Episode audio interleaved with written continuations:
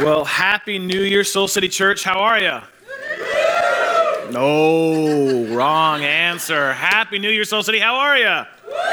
There it is. I love that piece that Sam wrote and just performed for us, where we, I think, felt the tension of what we feel this time of year, that we want this new year to be a now year for us, to see the change that we want to see, and even I think at a deeper level that God actually longs for each of us to experience. And so we're going to talk today about how we can do that. My name is Jarrett Stevens. I'm one of the lead pastors here at Soul City, and I'm so glad you're here. I hope you got a little bit of break around Christmas, New Year's time. Hopefully, you got to rest a little bit. I know a lot of you traveled and had a lot of different places you needed to be, but hopefully, you got some sweatpants time in there, a little chill time. Our family did. We are really grateful for the time to have some downtime and just uh, be together. And then I know a lot of folks kind of when that is done are excited to get back at it new year you know kind of gives a new opportunity to get things straight in uh, your life things get in, in, order in your life and so a lot of folks like to make resolutions or goals whatever you want to call it uh, this time of year because you want to see this year be different so just by show of hands i know kurt asked you earlier if you made any kind of resolution like one resolution or have one goal at least one goal for 2017. Raise your hand right now and raise it proud, by the way. Okay. See, last service, like half the room raised their hand. I was very concerned for this year for them. But okay, so this is awesome. A, a lot of people, and, and, call it different things, but make resolutions, make goals, have at least, you know, desires or dreams uh, for the upcoming year. In fact, more and more people make them actually uh, more and more each year. In fact, you, uh, Forbes magazine uh, did a study on the number one resolution that people made for 2017. So they were tracking what people were searching for on Google. It's amazing how they kind of figured this all out. And what they assessed is the, the number one resolution for 2017. You want to guess what it is? Anyone can guess what that is? What would you say it is? Yep, get healthy, get fit. How do we all know that? Because it's always at the top. Every year, that's always at the top. And for those of you who have a gym membership uh, before the last uh, week, um, you, you, well, you know because you see how crazy, like you have to wait in line now for treadmills and you have to wait in line for like the lame, like rowing machine, right? Like, why are there so many people? But you know, if you can sit it out for three weeks, you'll have the whole place back to yourself again. you know that because you've been around for a while. Why is that? Uh, that's because statistically speaking, what they found is they've studied people who make resolutions, only 9.2% of people who make resolutions keep resolutions. So we love the making. It's the keeping part that we don't always love, which is why we tend to make the same resolutions year after year after year. And I think there's something actually um, fundamental to uh, who we are in that process of making resolutions. There's something true about you that's revealed when you come to a new year and you want things to be new. You want things to be different. I think you know at a core level that you need change in your life. I know that you, you probably at some core level, you are drawn to the idea of new. You like the idea of possibility. Sometimes we like possibility more than we like reality, but we like the idea of, of new. And we all know that at some level we need new in our, each of our lives. In fact, what I would argue for the next couple moments, since they gave me the mic, is I actually think we need new more than we know. You need new in your life more than you may even know. I need new in my life more than I even realize. We all have places in our lives where, if we're being honest, you're stuck. Just be honest, let's call it that. We all have places in our lives where you are stuck in a habit, in a pattern, in a relationship. And then I think if we were to be really, really honest, we would say that we all have places in our life where we're not only stuck, we're actually heading the wrong direction. And you know that, right? And maybe that direction is even away from God in this certain area of your life. We all have places where we're stuck. We all have places where we're heading in the wrong direction. We all have places where we know we need new. And I would just argue that we actually need it more than we know. In fact, that may be why you're actually at church today. That you didn't maybe even think about why you came back to church or came out to church or wanted to make sure you made it to church today is because at some core level you know you need new and you believe that God actually has something to do with that. And so that's why each first Sunday of the year, I, I, like to teach the same passage. And so I've been teaching it for a couple years now because it doesn't get old, because we need it every year. And need to be reminded of the powerful promise of God. And I believe a year, like perspective shift for us that all of us can experience in Him today. So, what I want you to do is grab a Bible and turn to Isaiah 43. If you have a Bible with you, awesome, open that. Uh, if you don't, there should be a gray Bible in front of you. So, both here and everyone who's in overflow, it's good to have you all with us today. Grab a Bible as well. Grab a pen, too. There's a couple things I want you to circle. This is a really amazing passage in Isaiah 43. Uh, we say this all the time. If you are here and you are exploring God, you don't know God or have a relationship with Him, you want to know more about Him, and you don't own a Bible, uh, we can fix that for you real quick. We want you to steal a Bible from church today. So just drop it in your purse, see if anyone notices, or just be bold about it and just walk out of church with it, doing a march if you want. No one's going to judge you. In fact, they'll probably high five you for stealing a Bible. We think it's awesome that you would want to do that. So, Isaiah 43. Uh, let me give you some quick context. We're in the Old Testament. Isaiah is a prophet, a very famous prophet in the Old Testament, who spoke for God to the people of God. Now, the people of God, at this point in their story, they had been just this small, obscure little group of people that God continued to nurture and grow. And then they found themselves in captivity in Egypt. God delivered them out of Egypt, formed them into a nation. In fact, in pretty reasonably short amount of time, they became a superpower in that part of the world. Huge, powerful nation. And then eventually they were attacked, defeated, divided, and they began to scatter and they began to see some of the darkest days in their history. And this is in the middle of those dark days, dark years, in fact, that they had experienced.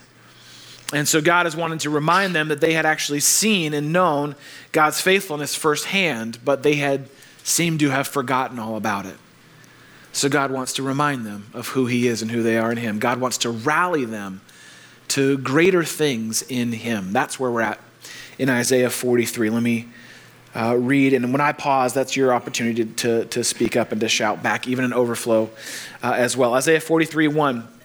But now this is what the Lord says. So Isaiah speaking for God to the people of God. This is what the Lord says.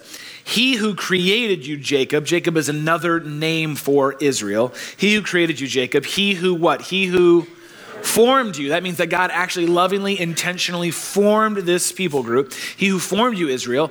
Do not fear, for I have what? I have redeemed you. That means I've taken an old thing and made it new. I've taken a broken thing and I've fixed it. I've taken a hurt thing and I've healed it. God says, I've redeemed you. I've summoned you by name. You are whose? You are mine, says God. Now, this is, God is not unsure of who he is and what he's done here. Very confident in his credentials here. God says, This is who you are. You're mine.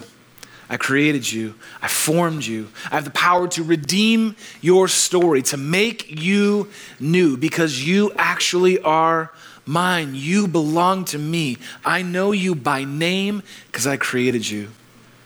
And I put you in this world for a purpose. So, this is a powerful picture that we have just in verse 1. Let's keep moving. A couple metaphors in verse 2, pictures uh, that would remind these folks of God's faithfulness and what He's done and what He would do. Isaiah 43, verse 2 When you pass through the waters, I will be with you. And when you pass through the rivers, they will not sweep over you. When you walk through the fire, you will not be burned. The flames will not set you ablaze. Now, God is doing something, I think, powerfully poetic. I love what God's doing here because He's speaking in past tense and future tense in the present moment to these folks. How is that? Well, God's referring to two different things water and fire, flood and flame. And so God is reminding them when He says in the past, when you walk through waters when you cross through rivers. Any good Jew would know, any Israelite at this time, even though the nation had been completely dismantled, would remember as a part of their deliverance story that when God brought them out of Egypt and they got stuck and could not pass, God literally parted the waters for them so they could walk through on dry land. In fact, God did it again. That was Exodus 14. God did it again in Joshua chapter 3 when they got to the Jordan River and they were stuck and they couldn't get through. God stopped the river so they could cross on dry land they would know that when God is referring to waters and rivers, they knew exactly what he was talking about. It's a part of their past. God was faithful then. But then he mentions the fire and the flame. That actually hadn't happened yet in the story of the Bible, chronologically, historically. That doesn't come till Daniel chapter 3, and it's the story of three faith filled teenagers who stood up for God in the face of an evil leader. And in fact, because of it, Shadrach, Meshach, and Abednego were thrown into a fiery furnace where their bodies were in the flames but not consumed by the flames. So God is saying, just so you know, remember when in your story you walked through waters, you walked through rivers, and we're not consumed? Well, one day you're going to actually walk through fires and walk through flames. And those can't and won't overtake you then because you are mine. Powerful promise from God. Past tense, future tense, present moment. I don't know about you. I wonder, is anyone here today, anyone this last year, in 2016, you felt a little bit like you faced your own fires and your own floods this last year? Anyone in this room ever felt just a little overwhelmed, undone this last year? Anyone get to any point this last year where you felt like literally it was just your nose above the waterline and you were hanging on and you didn't even know if you were going to make it or you didn't know who you'd be if you actually made it through? Anyone face their fair share of trials this last year? Flames and flood? Well, here's what I want you to do if that's you. I want you to look at your hands, both sides. Then I want you to look around you, and I want you to remember this you're here. You made it through. God brought you through. Now, it may not have been how you would have wanted, but you're here, aren't you? He didn't forget about you, He was with you then. And maybe you're feeling a little anxious about 2017. You feel some fire and some flood on the horizon. God's reminder to you is, I will be with you then too. Because that's who I am. God says, that is who I am. I'm the one in control in your past and in your future and in this moment as well. So God is painting a powerful picture for them that they got to see here. Let's jump down to verse 11 so we can continue on with this passage. God says this I, even I, or another way of saying that is I, only I, am the Lord. And apart from me, there is no Savior. Again, I love God is not unclear on this one. Again, apart from me, it doesn't work. And, and I, my hunch is that maybe you have a sense of this, that you simply cannot save yourself. That's why you're here. If you could figure it all out on your own, you wouldn't be here, would you? We would be coming to you. But you know that you cannot save yourself. You are not enough to save yourself. That those times when you face flame and you face, face flood, you could not do it all on your own. God says that's because I am the one who saves completely, wholly. I'm the one who redeems, the one who formed you, the one who knows you, the one who calls you by name. I am your saving God. And there's no amount of resolutions or good intentions that can save you by themselves. No amount of effort or energy can ultimately save you. No amount of hustle or muscle can take you from where you're at to where God longs for you to be on your own. God says, Good news, I've already got that one covered for you. I am a saving God. That's who I am. That's what I do. Verse 12, God says this I have revealed and saved and proclaimed I and not some foreign God among you, not some idol that we put up and we think, oh, this will do it, oh, that'll do it, or this diet will do it. Okay, that kind of new way of doing relationships, oh, this app will do it, oh, this job will do it. God says, no, no, no, no, none of those things. I have revealed and saved and proclaimed, I and not some foreign God among you. And you are my witnesses, he says. You know this. You've seen this in your life, declares the Lord, that I am God. Verse 13, he says, Yes, and from ancient days I am He. So from long before you, I am God. Now listen to these two promises. You might want to circle these or underline these. No one can deliver out of my hand. And when I act, who can reverse it? Now, these are two bold claims of God. God says, when it's in my hand, when I've got this, no one can take it from me. There's not a power in this world that can overpower God. And when I move, God says, it can't be undone. There's no delete button for that. God says, You cannot undo what I do. And when I've got it under control, it will never ultimately be out of control. It may feel that way to you, but it will always be under my control. You can't snatch something out of my hand that I say is mine. And remember what God says He says, You are His. That you actually belong to Him. And so there is no flame and there is no flood that can ever overwhelm you or take you out of the loving hand of God. And there is no work that God is doing in your life where God moves in this world that can be reversed or undone when God moves. Again, this is a powerful promise for them to hear because he's reminding them. He's like, Don't you remember? My, my track record is marked with faithfulness. Like, go back and look at the records. It's marked with faithfulness, even though yours is marred with forgetfulness and unfaithfulness. God says, I know your record. Do you know mine? Because I've been incredibly faithful to you. And here's the deal even knowing your record, I still choose you and call you mine. And then he goes on to say this, and I love this. Verse 18 Imagine how this must have heard as they thought about their past and all the times they'd forgotten about God and he'd been faithful to them. Verse 18, he says, Forget the former things, don't dwell on the past. Now, this is an incredibly liberating thing where God says, Forget the former things. I know them. I'm inviting you to forget them. Forget the former things. Do not dwell on, do not get stuck in the past. That was then, this is now. It doesn't mean you pretend like those things didn't happen. It just means that in God, your past is a part of your story, not the whole. And so God says, don't get stuck there. Don't get stuck there. I know more than you the story of your past. God says, listen, something else is brewing, something else is on the horizon. And he goes on to explain it in verse 19. He says this See, I am doing a what? I am doing a good Lord in heaven. Someone say it like you mean it. And I mean it here and in overflow as well. Because someone told me last service overflow wasn't really feeling this. So we actually need to say it again. See, God says, I am doing a New thing. If you believe it, circle it, underline it. Someone's going to find or steal that Bible later and be glad you did. God says, I am doing a new thing. Now, the important thing to get about God's new thing is when it's happening. The next word of the next sentence is now. God says, I'm doing a new thing now. I'm doing a new thing now, right now. It springs up. Don't you see it? Can't you perceive it? And he goes on to paint a picture of what it's like. I'm making a way in the wilderness for anyone who's felt lost, abandoned, alone in this world. God says, I make a way for you.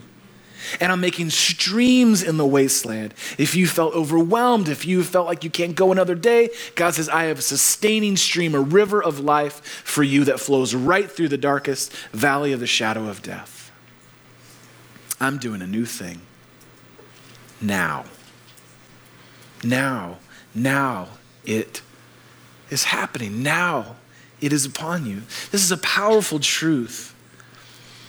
The God who is ageless and unchanging, the same today as he was yesterday, as he will be tomorrow, the God who was and is and is to come, is actually into new things and can do new things in you. That same God is not done with you yet. He's not done with you yet. I hope you're not done with you yet because God's not done with you yet. And this gets an amen from my wife every time. He's not done with me yet either. Praise God, all glory to God in heaven. This unchanging God who's been faithful upon faithful upon faithful upon faithful, he is also a God of new things of renewing things, of redeeming things, of taking broken things and making them whole, of taking hurt things and healing them. He is a God of new things, and His new thing can be a now thing in your life. The God who knows your past also holds your future. And more than all that, He holds you and He calls you mine. He says, You're mine. You belong to me. Whatever part of your past you feel you are imprisoned to, God says that is not the whole of your story. Forget the former things. Don't dwell on the past. I want to do a new thing for you now. And that's a powerful thing I want you to get today. That God's new thing is actually for you. God's new is for you. And I know it's easy, like when you hear this kind of stuff, you think, yeah, I, I believe but it's pro- okay, but really it's probably for people who like pray more than I do or who actually like get involved around here and like the ones that God really likes. His new thing is for them. Or maybe you go, I get it, but God's new thing is really for people who had a really, really hard year last year. Like they really need some new. And so it must be for them. No, God's new is for you. It's for you. You who is brand new to faith and just beginning a relationship with God, you who've been doing this thing for 40 years now. Do you believe actually that God can do a new thing in your life and your faith and your relationship with Him? God's new is for you. You are not imprisoned to your past. You do not have to be a slave to your suffering. Your darkest moments don't have to define you any longer. You can be made new because God's new is actually for you. And I saw this I saw this idea of God's new being for you, for me, in such a beautiful way and a, and a really difficult way uh, over this break. Uh, some of you may or may not know a woman in our church named Samantha Hanson been a part of our church for about two and a half years now or so. And uh, when she was 25 years old, listen to this. When Sam, when Sam was 25 years old, she was diagnosed with stage four colon cancer. At 25, that's a, that's a diagnosis no one ever wants, but at 25. And so she faced this diagnosis that was terminal diagnosis. There was not a whole lot of hope for where this would go or what was next. She began to get real serious about what it means to know the new of God in her life, to have a real relationship with God, not just a kind of like, you know, at a distance relationship, a real relationship with God. Started coming around here, went to Starting Point, which is a great place in our church to ask big questions, tough questions about God, about faith, and got connected around here to an amazing women's small group. And these women walked with her as she walked with cancer. One of the things I love about Sam is that she took this thing in with such complex grace she was able to look death in the face and say, Until that day comes, I'm going to live every day to the fullest. And even though my life may be coming to an end, that doesn't mean I cannot be made new. I'm not kidding you. You need to read her blog is one of the most like unbelievable pictures of someone walking with God being made new even in the face of death. Along the way, knowing that she did not have long to live, she ended up marrying her, the love of her life, Tim, who also comes here to Soul City Church. I mean, think about that. They got married knowing that they wouldn't have a whole life together. And in fact, they were only married about a year and a half or so um, until Sam passed away over this Christmas break. And she, this is what's so amazing, at 28 years old, she prepared her family and friends for her to go. And all along the way, she continued to say, I'm not going to stop growing. I'm not going to stop trusting God. Even though this fire and this flood is not what I would have chosen, that doesn't mean that I am not God's and that He can't do new things in me, even as my end is coming. In fact, on her last Sunday, she talked to her girlfriends and some women from her small group, and she said, We're going to do all the things I love to do. And so they had a whole day planned out of all the things she loved to do. And you want to guess where the first place she came that Sunday was? Here. She loved this church. And it was here that her relationship with God really began to grow. And so her friends literally carried her in here so that she could be in this place one last time. And then they went to get her a blowout and do all kinds of fun things. So, but it started here. How, who does that?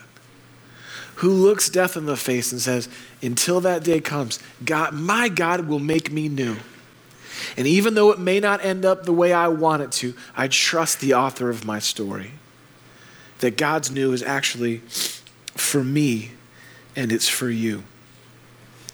Do you believe that that's actually possible for you this year? That you can have that kind of perspective? That kind of perspective. That you would trust God to make you new. That His new is actually for you this year. Well, I want to remind you of the passage that we looked at in Isaiah 43 because it is a personal promise to you, but it was also given from God to a people group to a whole people group, that God would do a new thing through them, that the new thing that God was doing in them would become a new thing that God would actually do through them. And that's an important thing to remember as we consider the new thing that God wants to do now in and through our lives is that not only is God's new for you, and it is actually for every single person I can make eye contact with in this moment, everyone you will ever see, God's new is for them too. But here's the thing God's new is bigger than you, and you need to remember that.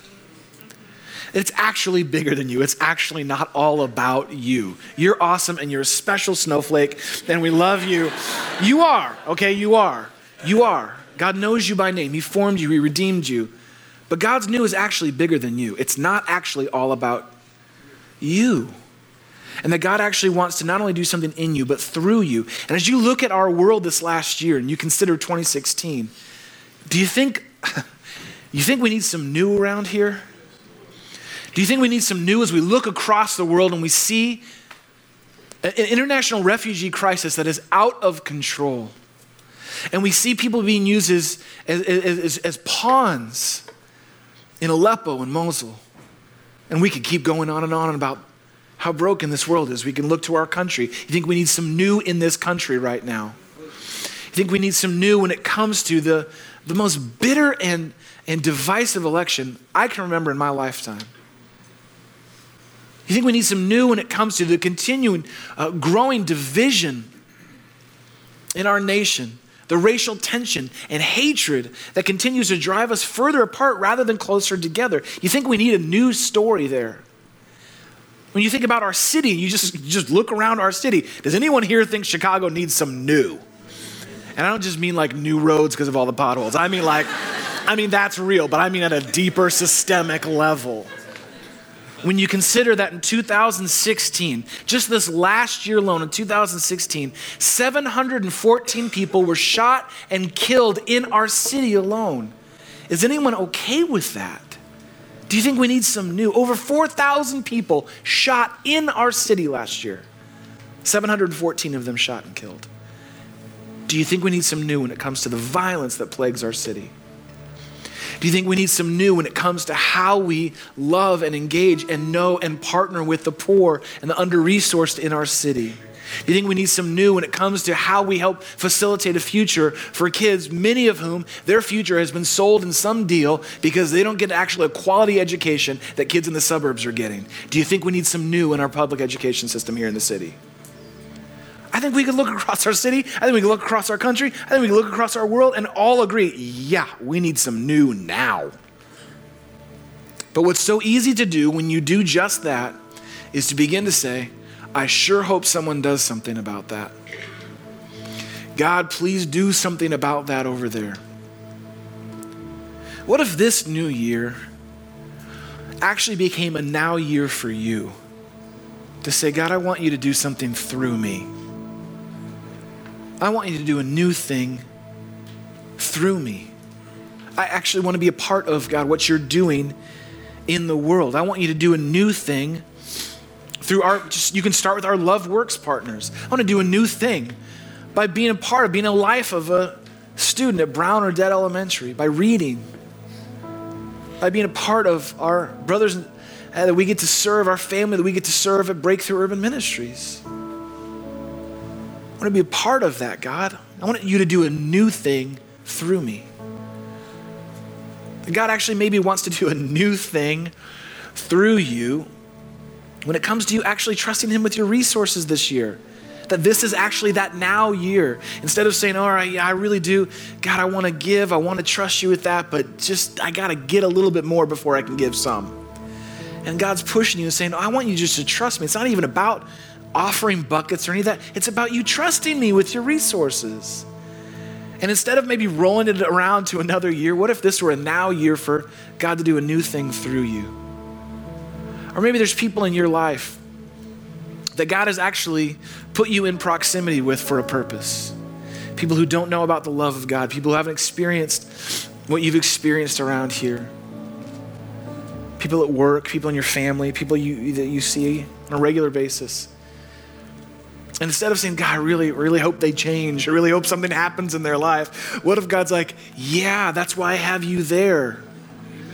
And I want to do a new thing in you by you stepping out in faith and expressing and extending my love to them, or inviting them to at least come on a Sunday and experience what's happening. Instead of going, Gosh, I really hope someone someday does something, this is a now year for you to say, God, do a new thing through me. I don't want to sit on the sidelines of what you're doing, God. I want to be a part of what you're doing, to make more room for more people, as we obviously need here. To be part of For the Love, to not just watch a building go up and go, oh, I can't wait to go find my new seat in there, but to actually put a seat in there and to be a part of it and to, to give to what God's doing. What if this were the now year for God to do a new thing through you? So as I thought about how we would do that, I wanted to give you like a real practical next step you could take and how we could, you know, have homework, you know, to do like, okay, let's all practice together. I worked really hard and I, I really only came up with one thing. I really, I want, and I know you're like, oh, please give me more. But it was, it I only, I had, I only got to this one thought, this one thing. But I wonder what would happen if we actually practiced uh, this principle coming out of Isaiah 43 in our lives this year, if this new year might actually become a now year for God to do things in and through your life like you have never experienced before. And so prepare yourself. Something profound is about to come your way. This is some deep stuff coming at you, so you might want to jot this down. Here's how you make this new year a now year don't say no when God says now. Don't say no when God says now. When God's pushing you to trust Him, inviting you to trust Him. Oh, I don't know, God, not with that area of my life, not with that relationship. God's saying, no, this is this new year is a now year for forgiveness for you. You are going to forgive your mother. You are going to forgive your friend. You are going to experience forgiveness now. Oh no, God, I know. They need to suffer a little bit more.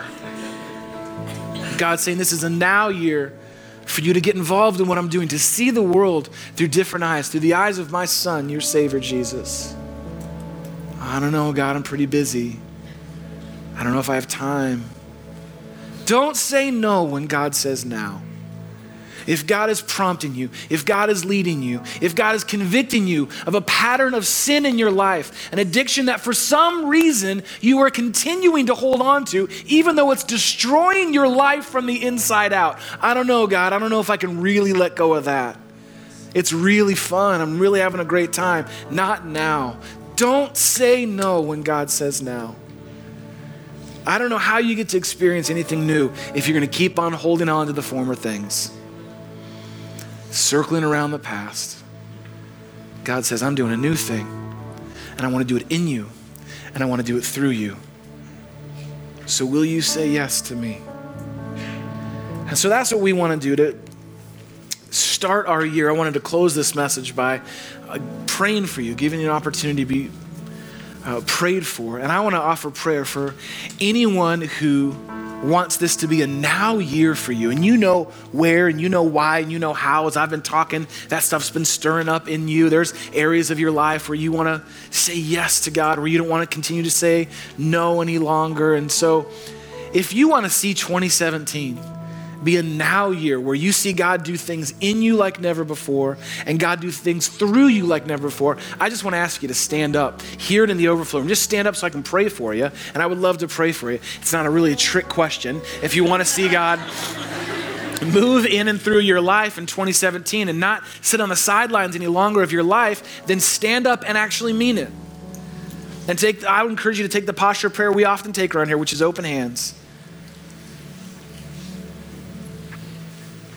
Open heart, open life, all of it. And so, God, I want to pray for my friends, my brothers and sisters here. I pray for myself, God, that I would not sit by and watch another year go by, but that we would experience your new thing now. And thank you, God, that it's for me. And thank you, God, that it's for everyone who's hearing these words right now, that you want to do a new thing in us, a new work of grace, a new work of forgiveness, a new work of freedom, a new work of trust, a new work of faith, a new work of patience in us, God on and on and on we could go. You have never run out of new things for us to grow into. And so, God, I pray that we would open our lives and say, Yes, Lord, yes. That we would not say no to the new thing you want to do in our lives. And God, I pray for our church. I pray for our church that we would say yes to joining with what you are doing in this world. That we would not just look at headlines and sound bites and hope that someone else somewhere else will do something about it but as you are leading us, God, whatever it may be, that we would join up with you and see you do a new thing through us. That's my hope, God. That's my prayer for 2017. Is that we would join in with the work you're already doing and be transformed because of it. God, how could we dare expect you to be faithful when we are unfaithful to doing our part? So we commit, God, to showing up and to doing our part and trusting, God, that you will be with us every step of the way. It's in your name that we pray and dedicate this year. Amen.